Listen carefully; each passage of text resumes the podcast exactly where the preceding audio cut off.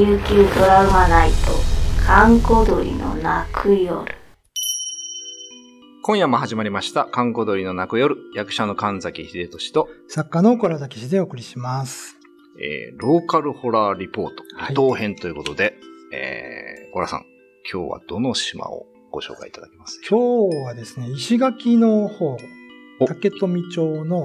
黒島という島なんですけど、おー竹富町、竹富島はい。といえば僕は牛舎のイメージが、行かれました？行かれました。一回行きましたが。僕もね、昔本当に30年ぐらい前に行ったんですけど、うん。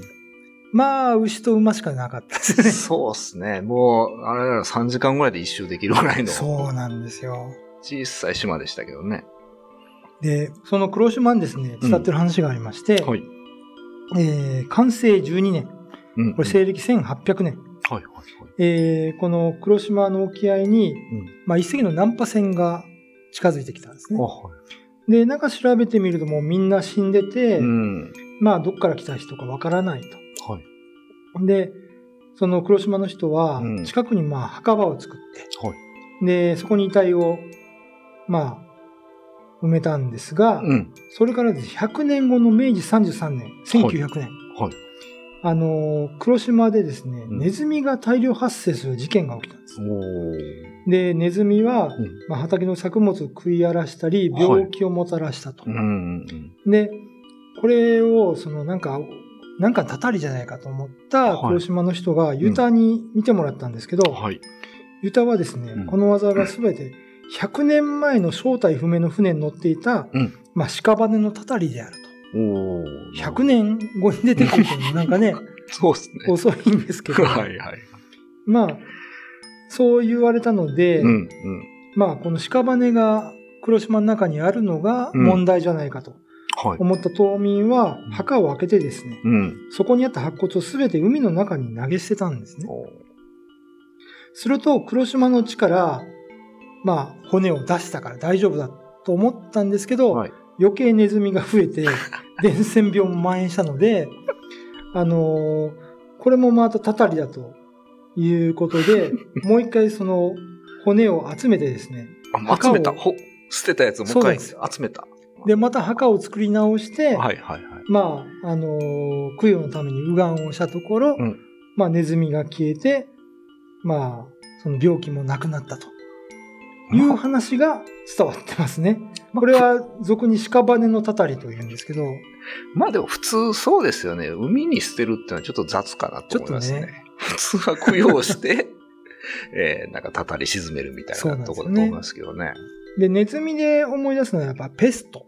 ああ、であの、すかね。病原菌を運ぶ媒介としてのね、はいネズミがはいましたけど、ただ考えたら100年後ですから、うん。100年間ペスト菌がこう、じっとしてたかって言ったら、まあねそうですよね。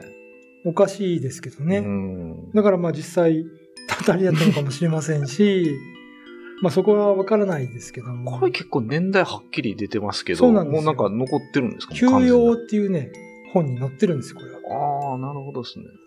ら政府が集めた、まあ政府観光物の中に載ってる話なんでで、もこれはもう正確なというか、あの、正式な話でいいんです、そうですね実際もこういうことありましたと。うん。まあ政府が集めた正式な記録ですから、なるほどね。だおかしいですけどね、どう考えてもね、まあちょっと不思議な話ではありますそうね。ネズミの大量発生っていうのはちょっと怖いうん。話ですね。まあ昔なんか、ドイツ映画でノスフェラトっていう映画でねうん、吸血鬼がドイツに来た時になんかこう、ペストのなんかネズミがうわーって船から降りるシーンがあって、気色悪かったですけど。ちょっとまたホラー映画の快適になってきましたが、えーこの後深掘りはまた、えーウェブの方でということで、今夜のお相手は神崎秀俊と、小原武史でお送りしました。えっ、ー、とね、だからこの、まあ、屍のたたりというのは、うん休養に書いてある言葉なんですけど、はいはいはい。うん、まあ、100年後ですからね、まあ、ペスト菌っていうのはちょっと考えにくいのかもしれないですけど、まあ、その病、どっちの被害が多かったんですかね？ネズミがその、なんか作物食うのが多いのか、やっぱり疫病の方が多かったのか。まあでも、どっちが多いとは書いてないので、うんうんうん。まあ、畑の作物を食い荒らしたり、病気を島にもたらしたと。まあ、結局その静まったってことはネズミがいなくなったってことですということですよね。かなるほどう。ね。うんん100年後。まあでもその最初の船の方が亡くなってたっていうのは、まあうん外国でから来て、ペスト菌という可能性は高いですよね。ただね、その休養にはこれが、うん。例えば外国人？うん。外国人のことを、まあ、沖縄の人も昔全部ウランダ、オランダ人って呼んでたんですけど、はいはい、言ってましたね。なのか、まあ、当、まあつまり中国はいはいはい。か本土の船なのか。うん。まあ、それは書いてないんですよ。あなるほどね。で、まあ、聞いた話だと、まあ、うん中国の船じゃないかと。言われてるんですけど、そこはちょっと謎ですね。なるほどね。で、この、えーもう一度骨を集めて、えー埋葬したお墓。うん。これもね、あのーなんか2、3箇所あって、どれが本当なのかよくわからないんですけど、2、3箇所あるんですか？まあ、ここだろうと。ああ、言われて、あ、もううん今じゃあなんかないんですか？火みたいなものも。後もないみたいな。そうですね、1900年ですから、まあ、100年以上前ですよね。ああ、なるほどね。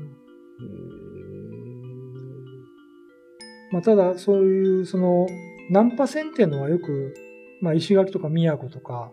よく来たらしいですよね。まあそうでしょうね。やっぱ潮の流れとかでね、うんやっぱつくんでしょうね。で、まあ、その、沖縄の人は、外国人を見ると。全部、ウランダーって言うんですよ。オランダの人ね。そうなんですよ。で、あの、えっ、と、郡島とかにもウランダーバカってのがあって、あ、そうなんですね。うんそれがイギリス人なのかオランダ人なのか もうわかんない。わからないんですけど、とりあえずその髪が金髪でとか、目が青いとか、あ、じゃあまあ中国系、大陸系のスターは違う。大陸系は多分ねね、あの、記録に唐って出てますから、ああ、そっちそういう場合はやっぱちゃんと出は多分わるんですね。かると思うんですよ。日本人の顔似てるし。あ、なるほどね。はいはいはいただまあ外国人は。文化もないから そういうね、接触する。はいはい、はい。全部ウランダね、ウランダーで。うーん。あの、離島にはいろんなものがこう流れてくるなるほどですね。ということですよね。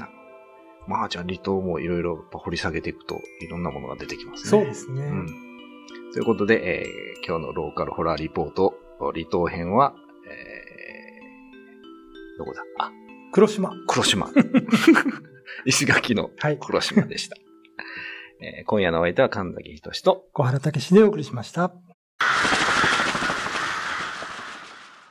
YouTube のチャンネル登録高評価 Twitter のフォローよろしくお願いしますポッドキャストも配信中詳しくは概要欄まで。